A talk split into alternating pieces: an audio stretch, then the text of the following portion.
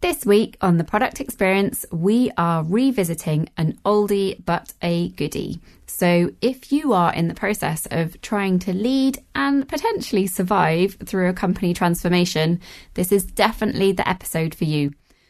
Esther Weinberg is the CEO and founder of the Ready Zone, a company which helps other businesses through this exact process. And she knows what she's talking about. It's one of my favourite episodes, and that's why we've decided to revisit it again. The product experience is brought to you by Mind the Product. Every week on the podcast, we talk to the best product people from around the globe. Visit mindtheproduct.com to catch up on past episodes and discover loads of free resources to help you with your product practice. You can also find more information about Mind the Product's conferences and their great training opportunities happening around the world and online. Create a free account on the website for a fully personalized experience and to get access to the full library of awesome content and the weekly curated newsletter. Mind the Product also offers free Product Tank meetups in more than 200 cities. There's probably one near you. Hi, Esther. Thank you so much for joining us on the podcast today. Thank you so thank you both so much. It's, I am excited for this. I think it's going to be a joy. It's always great to be in conversation about these topics. Awesome. I think it's really relevant for people today because there's so much, you know, head exploding change happening to everybody. So Yeah. yes. Absolutely. Yeah. And um, so before we get into our head exploding change, um, it'd be great for our listeners if you could give us a real quick intro to who you are and like your background and, and how you, yeah, how you got into it. Yeah, so I've I've had all right, so I started my career on I'll just do very quick. I started my career on publicity, corporate communications, marketing side of things. And then I, uh, I, I did it on the agency side. I did it for big brand names like Disney and Fox. And I had left the corporate world many years ago and I started my own company that does that. Initially, I was like, oh, we're, we're going to do leadership development, right? And then we started doing it both domestically and internationally, including in places like um, Africa and the Middle East. And and then uh, we also created a we developed ourselves into what we call the Ready Zone framework, which what I would say is where we find ourselves as leaders today want to feel ready to take advantage of all the opportunities and challenges at their feet. They just question is the big question is how, right? Practically, pragmatically. And we really believe you do so by creating these workplace cultures where trust, respect, and psychological safety are not just valued. No one would probably argue with that, but they're as measured as the bottom line. And so we've mm-hmm. created what we call zone performance indicators.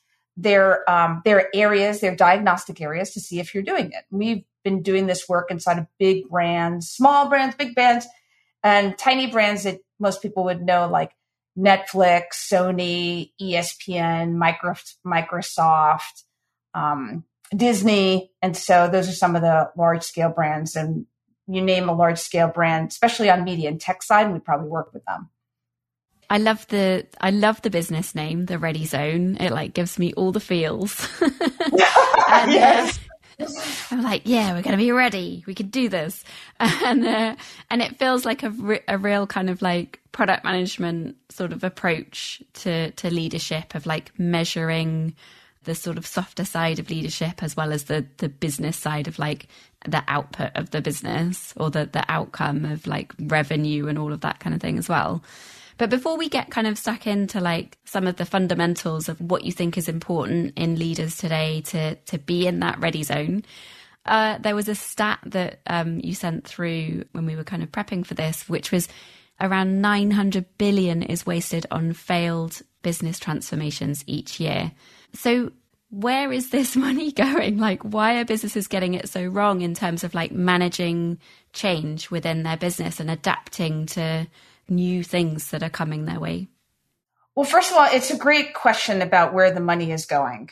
And uh, I, I would say good luck finding it. But I would say that I would, I would say that there's a few things that you have to take a look at, right? Because um, about what's also causing this velocity and also our approach to change. So, first of all, you know, if you think about digitization has hyper connected us, it's harder to predict how things are going to go. And the rate of change has increased exponentially. There's new threats and opportunities that can seemingly appear overnight, like COVID, as an example. And I would say there's, we keep talking about things uh, such as change. We keep talking about change in a siloed bucket, like change management. We have change management practitioners, we have change management inside of organizations, but there is no such thing as change management any longer.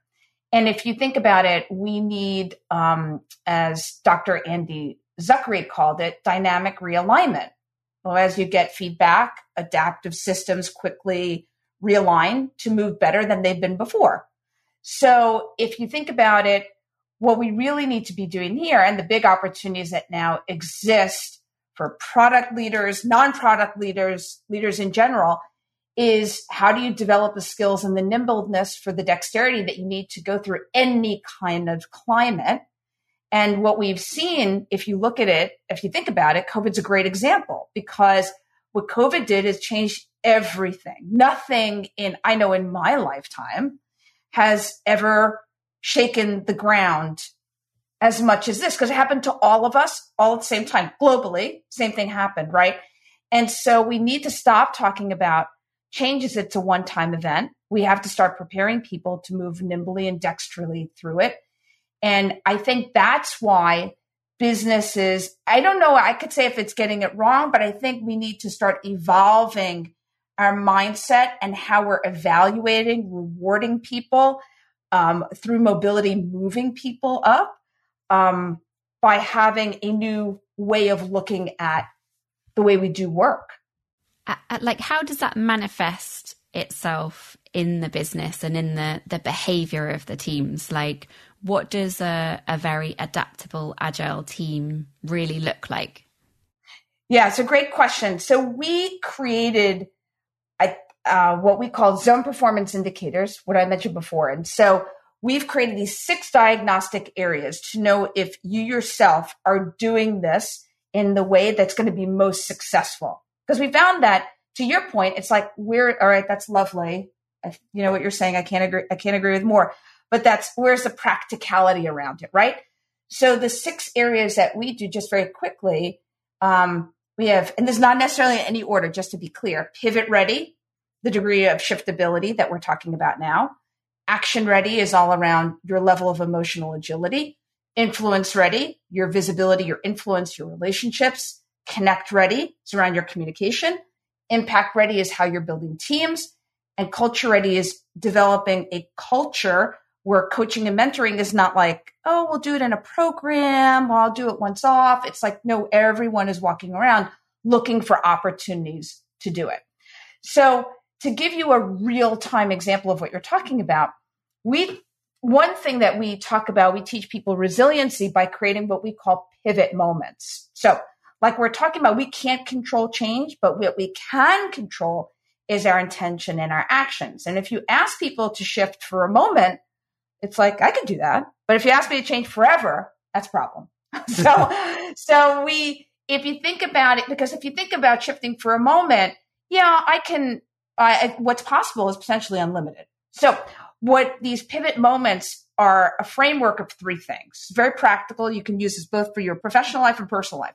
So one, it's made up of looking at what your current reality is. And that's made up of how you feel about the change or your emotions, how you experience the change and the actions or inactions you're taking that could support the changes or not. And if you're really honest with yourself, you could see if your output is a match for your intention. So we had a client, Aisha, the other day who's gotten really frustrated with her boss, Jamila, and Jamila is the president of a division at a large company. And she was very frustrated with Jamila because she can't make decisions. She vacillates, she go back and forth, she can't really handle conflict. And Aisha is seen as the is kind of the the um, I hate to use hierarchy, but really like the number two executive in the, eh, on the team. And so, what does Aisha do? She starts to step in and start making decisions where she shouldn't, or looks to be more strategic out of sheer frustration, or even looks to manage one of her peers who can't make decisions. And so you can imagine for a high performer, it's really str- struggling. So her emotions is she's angry, she's frustrated, she's disappointed, she's afraid. Her experience about her boss is she doesn't know how to lead. her lack of decision making is going to make get the division really into trouble from a financial perspective. She isn't strategic. She leads with her ego. But we looked at what actions she was taking to support her intention of managing up with greater ease, being a collaborator. She's like, look, if I had to admit it, number one, I'm stepping in to make decisions where it's not appropriate. When it was time to present a reorganization plan to her boss with her peer, he's not, remember, he's not strategic. So she started, she did it. so she's not sharing her frustration. And she was thinking about leaving, which would be detrimental to the organization. So when you actually, when we say pivot in this moment, what does it mean for Aisha? She can, what she did was pause when she examined this to see what's feasible. And that's what I call possibility, right? So we look at current reality, possibility, and you could see something for what it is and not what you prefer. And once you see that, you can step into a place of opportunity, third phase. And that is to determine practically and pragmatically what you need to stop and start doing to create a new outcome. And then once you do that, then the road in front of you is super clear because you're able to separate, untether yourself from how you're interpreting the situation, your emotions around it, to really what's the what's the what's so about it, so then you can move forward with greater ease. So that's like a small example, but just imagine if everyone inside your organization was thinking that way, how different work and the relationship that people had at work would be. Mm. Esther, I'm curious because th- this was uh, something that happened kind of dynamically, but also was something that was building for a while in this case. But transformation can come in two ways. It can the impetus can come in two ways. It can be planned, you know, like we're going to yeah. go through a corporate reorganization, or it can be a sudden thing that suddenly changes and you you're purely reactive to it. Yeah. Um, is this different based on whether you're being proactive in the first place and taking the time or being reactive? Or is there a fundamental difference in how you act in transformations when being proactive and reactive? It's such a great question. I would say that um, I, I would say no and here's why. Because no matter what is is what's happening as human beings we're making interpretations about it. And that interpretation about it becomes our reality this is great, this sucks, this is positive, this is negative, this is going to be detrimental for me, this is going to be horrible for my people. Very, and we always, it's human nature that we're making interpretations. But what happens is that there's the truth of the situation, there's the meaning we make out of it, and then there's the impact if we see it from the meaning that we're making out of it, right?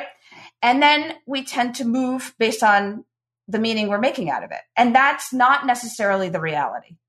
And so what happens is that you can imagine if you're moving very fast, even more detrimental to the organization. Because what Pivot Moments does, it's an intentional pause. Now, you don't need a year to sit down with a pen, a piece of paper, forgive me for sounding so old school, or an app, or you know, anywhere. You can literally, what we encourage people to do is we teach people the formula. So it's almost like, um, it's like a client of mine once said, she's like, it was a scene out of Minority Report. She's like, I'm sitting in a, in a senior executive meeting, sitting, sitting with the CEO, and he starts talking to me, and in front of me, I could see the formula. And in my head, I'm processing it so that when I'm speaking, I'm not speaking to my reaction. I'm speaking to the truth of the situation and how I really want things to land and how do I want to start and stop being in this room with these people? And how can I lead in my intention? So I would say that it it's agnostic to situations uh, because it's a question of you know it's like anything. If you're going to learn something new, like for example, if someone listening goes, you know, this is really interesting, I'm going to practice this, but it seems like it's going to take a while for me to get used to it. I always say better to start something and do it crappily then not start a new behavior that can lead to a new outcome at all. It, it takes something to become a habit. Esther, that's really interesting. The, the what you're talking about there about uh, people having different perceptions and different realities. So I coach a lot, and there's a problem that I see again and again for people, and no one's figured out how to do this one especially well so I'm curious about what kind of uh, change leadership we we might do through this. So it has to do with uh, often as a company is growing, the product team takes longer to ship things or to deliver value. And there's a perception from the CEO that it's not like it used to be, that things are too slow, that the team, product development team isn't, isn't delivering value quickly enough. And they, you know, it's just ship anything, just get something out the door, just get this one little thing that's going to fix everything out the door. And the product team wants to be a little more deliberate and validate things. And they may be delivering value, but it's not the magic bullet. And I'm curious, uh, is there a way to from for, for a product leader to try and approach that to try and make some consensus or to change the situation through through this framework? Yeah so so i i would say it's it's a few things okay? Uh, there's not a silver bullet for everything. So i would just say it this way. It's actually interesting because you're reminding me of something that happened the other day with the ceo who got very inflamed about something because his in perception and interpretation of the situation was very different than the situation itself. And so he was very much like what you're describing. I mean, the situation was different about, he wasn't talking about shipping something in the moment, but he was talking about, I, I don't care, get it done. Now, what happened, it was interesting because we were in a room with about four people having the conversation. Now, the next day, I had a conversation one on one with the CEO because what I would say is that you have to be very careful when you're in who you're in the room with and when you choose to dissent. And so you have to remember that it's your relationship. And what I would say is number one, what happens in those moments, like when we talk about the, um, this is a different concept, but we talk about reality check, which is kind of what I was talking a little bit I was talking about before. Reality check is a framework we talk about which is what's the truth? What's your interpretation? What's the impact of seeing it from your interpretation? And then go back to your original intention. So what happens is when someone says something that's a misalignment to what you believe is right, right, is that we get triggered and then we go into our interpretation of either the person or the situation. What we don't do sometimes, I'm not saying this is always, right? So this is things to be, these are things to think about in the moment. Number one, is you don't want to dissent sometimes in a room full of people because it's not smart. Number two is you want to, as a old boss of mine to say, get consensus privately before you get consensus publicly. And so, like what happened with the CEO is the next day, um, one of his executives in the room had FaceTime with him and said, I really am curious as to what brought you to that decision. And I just want to apologize to you that we haven't delivered with velocity on time. And it seems like our deadlines are a little off. And you just want us to move no matter what. And I just would, is there any way that you could just share with me what your expectations are, where we felt off the mark? And also, what are your expectations now moving forward? Because I want to make sure that we recalibrate to it. So, number one, I would say go back and have an individual conversation with the person if possible. Number two, get really curious about what is what is the context to which they're operating from. Because oftentimes, especially in a hierarchical matrixed organization, we don't have all the information. And so we're operating from different contexts. And also expectations and context change so fast, we don't know it. And so we don't, often don't go back to re-examine, is their context different than mine? because it probably changed five minutes ago. Someone just walked into their office. This is like the CEO I'm talking about. He makes decisions in like, you know, he's very reactive. And so five minutes ago, someone walked into the office and said, Hey, you should worry about that. And he's like, Oh yeah, I'll worry about that. Right. And so you want to make sure that you're operating from the same context. The other thing too is that at the end of the day, let's say all that, all that's beautiful, but you still have to move let's just play that game out, right? Because that happens. What I would say oftentimes is you have to anchor yourself. So oftentimes as a leader, you have to support a decision that was made by others above you and you are not 100% in favor of. Now, it depends on what we're talking about. If we're talking about something that will harm people's lives, be detrimental to the life of others, that's a different thing than what I'm talking about right now. And uh, in fact, I had a, a client who went through this. They had supply chain issues, and they were just like, "Ship whatever you have." And he's like, "Wait a second. So, um, but I would say the company relies on you to be an advocate with your team And you may have a hard time reconciling that with being genuine because the decision that was made or the message that's being sent is not, in fact, what you feel or, or is the ideal or best. And so, like I said, I'm not referring to decisions that call you to be unethical or against your values. I'm talking about situations where perhaps you agree up to a point and you'd prefer that it settled a bit differently or that the implementation was different. And when you have the responsibility of conveying and promoting a decision like that or a message, you have to look for elements or aspects of that decision or message that you can connect with, that can resonate with you, that you can sincerely get on board with and anchor yourself to those. And then you can come before your team or frankly before yourself and you can move them in the direction that's expected of you and do it from a genuine place. Because the worst thing if be like, this person's an idiot and a fool, but we should still do this. Yeah.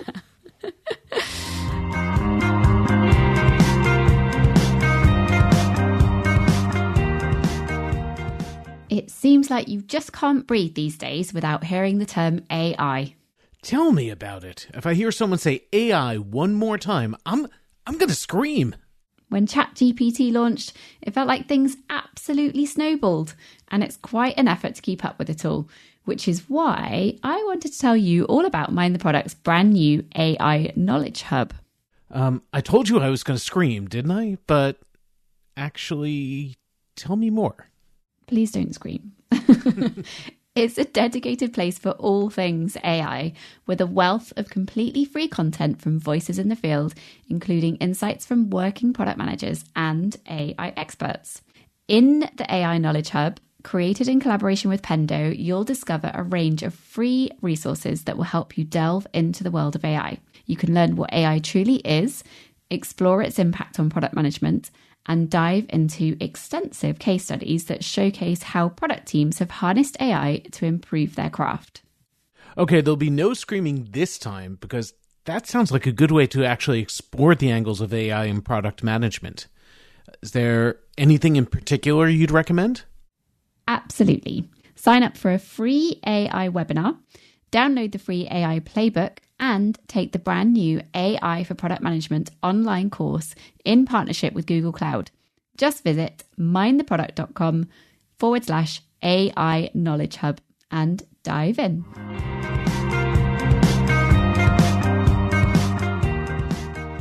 Um, and I think one of the sort of you know big trends that we're seeing at the moment is a lot of companies going through restructuring um, and layoffs um, at the moment. Um, and I guess, you know, as a leader within the organization, you may or may not um, agree with the, the process that's kind of happening, but you're, you, you know, you, you are essentially sort of having stuff happen to you and also having to support and manage your team through that process. So, what advice would you have for leaders, team leaders, kind of undergoing that process, you know, from like just keeping your job to like retaining your sanity um, and also, you know, maybe making the most of the opportunity? Well, let me give you an example. I had um, client of mine was president of the division, and she was asked to cut her workforce by about 20%. And not so she was asked to cut her workforce by 20% and she had never laid that many people off. So she got communication to her that, so I said to her, because I was coaching her, I said, now, have you ever done this before? What does that look like? What support are you getting internally? And she said, I'm not sure, but you know, I'll get back to you. So she says to me, I got an email that said, here's how I should fire someone. And, uh, and she sent it to me. And it was, um, and the way it read was, something like, I know it's horrifying. It was something like, um, you know, at our company, we've been working with you in a long time. We have hard decisions to make and we're in a tough financial spot, blah, blah, blah, blah, on and on and on. And I said to her, the only thing they're going to hear when they sit down with you is I'm fired. Not going to hear any of that. And also they're not mm going to care about that. And I said, how do you want to do this? She's like, there's no human dignity in this for me. She said, if I have to do this, I need a one, get behind it. Now I have to figure out how I get behind it. And what she realized was that there was a whole division who reported to her, 20 people, who she really liked. But at the end of the day, she realized that she probably should have eliminated the division probably a year or more ago. And so she said, you know, I want to make sure when I do this, I do this with human dignity. So my intention for all of this is that I do it with human dignity. And then I have a plan for the people that are remaining to help them feel cared for, engaged. And I, so what I do is before, because they don't know they're being laid off, right? People are remaining. I make sure that I tuck them in as much as possible. So what she did was she created a whole different, through this, that horrible email out the window and create a whole messaging system for how she was going to speak out of her heart, which was very hard for this person. She always operates out of her very analytical head of how she actually speaks with her heart that she can actually let these people go. That's number one. Number two is then what she did was she met with every single person who was remaining and started creating a mini, almost like career map, development map for them so they could feel like where they are here, even though they're, they're so grief stricken that their colleagues have left, that they're able to A, be heard about their grief and they feel that there's a home and a place for them. So also you can't move when you're going through these times, you can't move so great, so fast into let's talk about your career here. You know, you have to acknowledge the grief that people are feeling from the situation. Not people won't get stuck in it if you actually acknowledge it, speak to them about it, and then start to move them forward. So that's what I would say about what to do. Yeah, that makes loads of sense. And so, you know, I, I want to say just one thing, um, just about when you're talking about like layoffs and motivating your team. You have to remember there's data around this that 86% of employees say that a lack of internal communication is largely to blame for failures of the company. And then well informed employees actually outperform their peers by 77%. And, and paradoxically, 69% of those in management positions actually don't feel comfortable even communicating with their staff. So we have to make sure that we're training and developing people in order to be strong communicators. So no matter what the situation and circumstances are, that they're able to do that. Can we mm. cover for a moment what is what is good communication then? Because there's yeah. lack of communication is obviously a problem, but I've seen so much over communication or poor communication or people sitting in long meetings that are not relevant to them or the same material that they've seen five times before. You know, uh, I know as uh, leaders we get the advice say it seven times and, or say it until you're sick of it because it may be someone else's first time. But at the same time, that's not always the right way to. So, how do you get to a point of, of, of quality communication? Uh, yeah.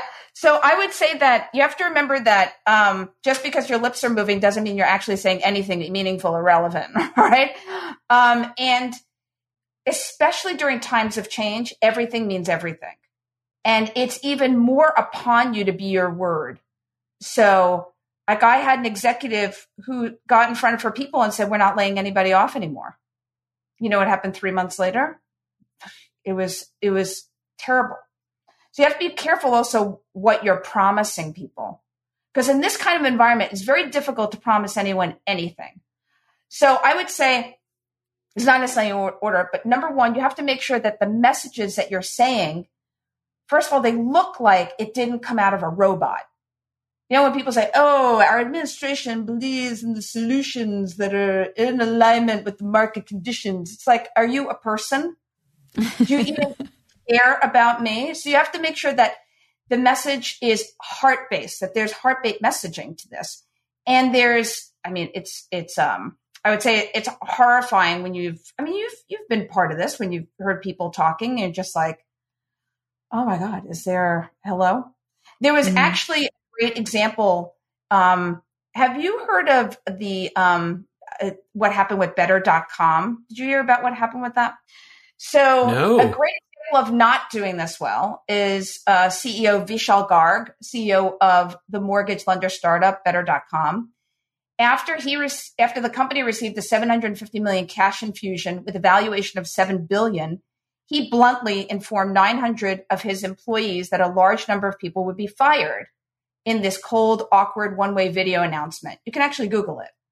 And um, and basically, in looking really uncomfortable, he said 15% of the workforce would be laid off in a monotone voice. And he said, This is the second time in my career I'm doing this, and I don't want to do this. Last time I did it, I cried. This time I hope I hope to be stronger. I mean, this is literally the way he delivered it. And then later he apologized. And he and also Fortune magazine reported that that he accused at least 250 of the people that he 250 people that he fired of stealing from the company and customers by working just two hours a day. Wow. So um, he wrote in an email something like in all caps, like "Hello, wake up, you're too damn slow," you know, like that kind of thing. So that's not what I'm talking about. So, so you have to remember that number one, your caring touch pe- touches something in me that ignites me to care. And mm. so show who you're in communication with your sincerity and spirit in order for your message to ring true and for it to be genuine. And so the second thing is make sure that there's actually one key takeaway. I remember I used to work for a woman named Ellen Cooper who always used to say, make sure there's one must make point. You know, that when people leave, all your verbatim that you've said, it's clear the one thing you want people to leave with. What is that one key message that is meaningful to them? You know, it's, and that you can repeat to your point, right? But that because the more you clutter up your messaging, and often people clutter it up because they feel guilty or they feel shame and they don't want to do it. But you're a leader. And so as a leader, this comes with the territory. And so how do you get aligned with your message so it's clear? This third thing I would say is remember, like what I said before, is be have curiosity and be really actively listening. Because oftentimes we relate to a present conversation from our past, our judgments, our biases, and it's normal. The question is, do we recognize that pattern or do we speak and listen from our past? So you have to listen from a position of curiosity right now and give yourself an opportunity to be open and listening in the present. The the other point is to anchor yourself. We talked about that. You also have to invest in positively building relationships with others. People have to know when I get up in front of them, hey, you know, Esther's always been really honest with us. Mm. So she's been honest, she's been direct. You know what? I know when she's telling me something, it's meaningful. So you've got to actually trust that. And that's why context is so critical and being consistent with your message is going to be very, because the moment you're inconsistent, people can't trust you. And yeah. then it becomes unsafe. And you don't want to leave more uncertainty, more lack of safety, more ambiguity on, on top of an already ambiguous situation. So, just uh, when we're thinking about leadership through change, um, whether that be big or small. Um, like all of the all of the kind of advice that you've given there on like what good leadership looks like is is great, but then are there other sort of specific skills that leaders need to nurture in order to sort of successfully lead through through change? Like you mentioned that ability to sort of step back and see the reality of the situation rather than sort of be influenced by your emotional response to it. So, um, how do we kind of develop those skills that to to assess the current situation? And, and are there other things as well that we should be trying to to do and to be more adaptable as leaders?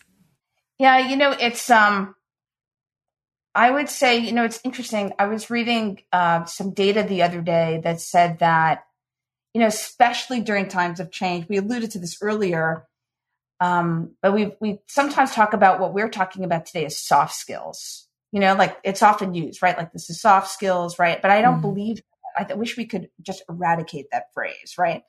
And what I mean by that is there was data data I was reading that seventy percent of employees avoid tough conversations with their boss, their colleagues, their direct reports. That and that actually translates into $7,500 per conversation of lost in time resources. I mean, if you start doing the math in your head, right? So, um, one in five employees estimate that their lack of ability to speak up in really crucial moments has cost their organization more than $50,000. That's one in five. And 40% say they waste two weeks or more ruminating about a problem.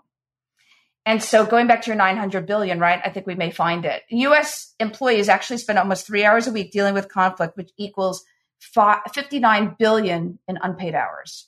Ooh. Wow. No, 50 billion in paid hours, not unpaid, paid hours and time. And so if we're going to look for strategies, right, which is what you're talking about, like how do we actually then deal with this? So I often say that the one thing we teach this, it's called, I affectionately call it the five A's. And so what I mean by that is um, oftentimes how we prepare for conversations sets us up for actually how we can move through the conversation. So we say is there's five questions that are important to answer when you're engaging in any conversation that may be squirrely for you. And the five A's stand for aware, accurate, acquire, accountability, and action. So number one, aware, what am I feeling? Number two, what is the truth? Is it accurate or just my own personal interpretation? Number three, acquire. What learning am I meant to acquire from being in this situation? I often say, even if you are 1% off, because sometimes people are like, I'm right. But even if you're 1% off, what would you, what would you learn here? Um, accountability. What's my part in this situation? What responsibility can I take? And the fifth A is what proactive action can I take? And that action isn't always a conversation. It could be lurking at yourself and your actions. It could be, hey, I need more people to make this decision, right? But I find that if you ask yourself those five questions before you engage in a conversation, you're more ready to actually have, you know what intervention makes sense. And then you're much more prepared to be able to facilitate the conversation itself, which could go a thousand different ways, right? And so I, we're going back to communication. If we could master even just that, I think it could, I mean, $59 billion. I mean, it's crazy, right? Yeah. Esther, this has been fantastic. We've got time for one last question, and I fear it's going to be a challenging one. So, okay. Wait. um, so, all of this makes sense. All of this is hard enough to do at the best of times.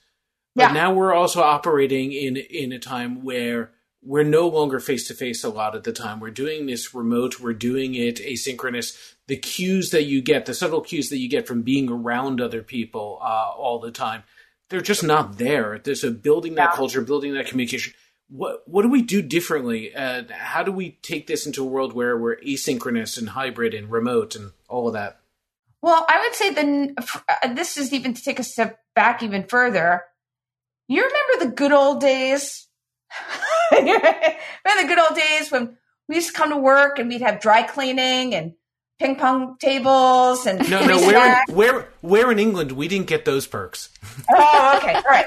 So in the U.S. we got all those fun perks. We got like dry cleaning and ping pong tables and free food and free coffee bars and all of that, right?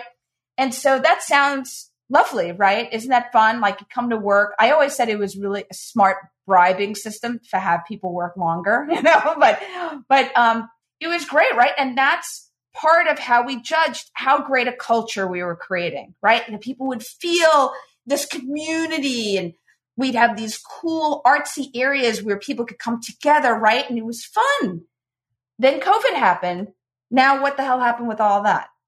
But what we forgot is number one is we have to create a workplace that's portable, a culture that is portable. And so what as leaders, the number one thing you have to focus on is how to create what do you want? What culture do you want to be portable? Right? Because in COVID, it's still true to this day because we have not, and I'm speaking um, broadly, many companies have still, we're still trying to figure it out, I would say. But what happens is that um, we don't say, okay, if the culture is now in your living room and in your bedroom and in my closet and someone else's garage, what do we want people to experience and feel? Like I had an executive say to me a while ago, she said, we're struggling with hybrid. We're struggling with how to bring people back to work because we we're in work three days a week, and then we have we do have asynchronous work, right? So we've got people in three days a week, home two days a week. And so how do we get people in the office? Really struggling with that. I was like, it sounds like a prison. Sounds like all you're talking about is how do we get people into this building and lock them and for three days and then give them more action to do and then let them out, you know, at a certain time of day, right? But I said, why not? It's important as executives to, to sit together and say, what kind of environment do we want to create for people that they're inspired to work in regardless of the medium? What do we want people to experience as being part of us, as being part of this community that we have here that we're intentionally creating in our environment? Now, sometimes people will say to me, well, I'm not CEO of the company. I can't make that decision. But the moment you're a leader of a team, you can absolutely do what I'm talking about. So that's the question you have to put at people's feet. Like I was working with a division who had just been reorganized. They had just been um, subsumed under another leader, and the the the woman who had taken the leadership position, she was new to leading such a huge team, and she was like, you know, people seem excited, but I'm not really sure. I think we've got a lot of different temperaments. But what we did was one of the first things we did was we created what we call a vision narrative, which is a a narrative, an articulated vision of the future, not a sentence, but an actual picture, paint a picture of the future. Um, then what we did was out of her leadership team, the people that reported directly to her, we created what we call a team commitment. Now, given that's our North Star, what are we committed to in order together, us, the, the six of us, and delivering on that, that we'd be excited about, right? Now, she has no idea of that vision if her boss is going to sign off on that vision but she's like no i'm i'm going to create that. Our team commitment we are creating that. And then what ways in which do we want to operate in order to deliver on these things? And then what do you have now? You have people who are literally she says to me the other day more productive than they've ever been. People that were scared about change are now invigorated about it the content because they're part of a marketing team that we're creating we've never created such a high level of market of content ever before people are happier. We haven't had a single person leave. So yeah, it's absolutely possible you have to shift the way that you're thinking. You're not in an office anymore. So mm-hmm. you have to think differently about how you're going to create culture. So those are the elements I would say. You've got to create vision narrative, a team commitment, and what we call an impact guide, the ways in which we're working in order to deliver on that and hold yourselves accountable for, you know, my village, my community, my fiefdom right here that can get people inspired no matter what's happening outside of us. Mm. That's in everyone's control.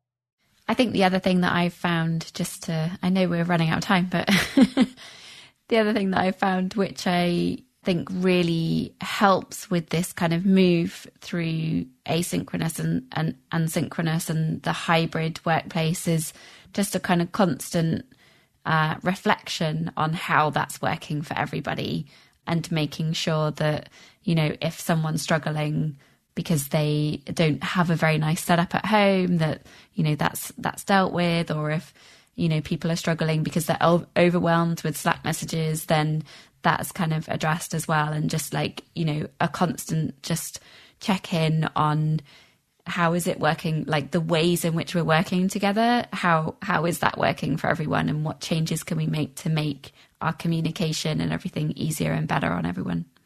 You know, I think the other thing too, in, and this is um, really important, it can't be overemphasized enough. Microsoft came out uh, last year with an incredible report that talked about work trends in a hybrid work.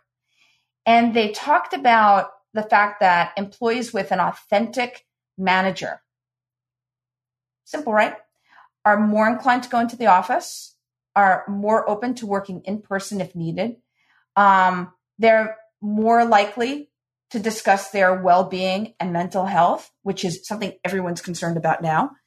And so it's a, um, so we have to make sure that also, I always talk about, Microsoft talks about this too, but it's almost like if you were going to re recruit your employees, how would you re recruit them?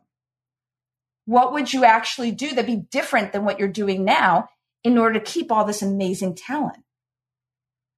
So you have to remember the cost of losing one person. Now, uh, you know, of course, your great people leave, and the people that you would prefer to leave stay. so you have to. that's why you have to be even more engaged in what we're talking about. You know, and if people can't, don't feel like they're learning, they're out. They'll leave fast. Yeah. Esther, this has been so great. Um, you are a fountain of knowledge with this uh, topic area, and um, you know, uh, I'm sure we'll have some great resources linked to in our show notes. So, yeah, thank you so much for joining us and, and talking to us today. My pleasure. Thank you both for great questions. I really appreciate the conversation. Thanks, Esther.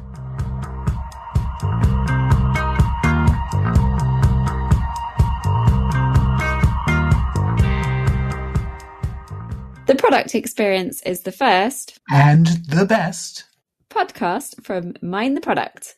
Our hosts are me, Lily Smith, and me, Randy Silver. Louron Pratt is our producer, and Luke Smith is our editor.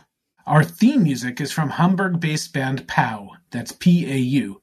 Thanks to Arne Kittler, who curates both Product Tank and MTP Engage in Hamburg, and who also plays bass in the band for letting us use their music. You can connect with your local product community via Product Tank, regular free meetups in over 200 cities worldwide. If there's not one near you, maybe you should think about starting one. To find out more, go to mindtheproduct.com forward slash product tank.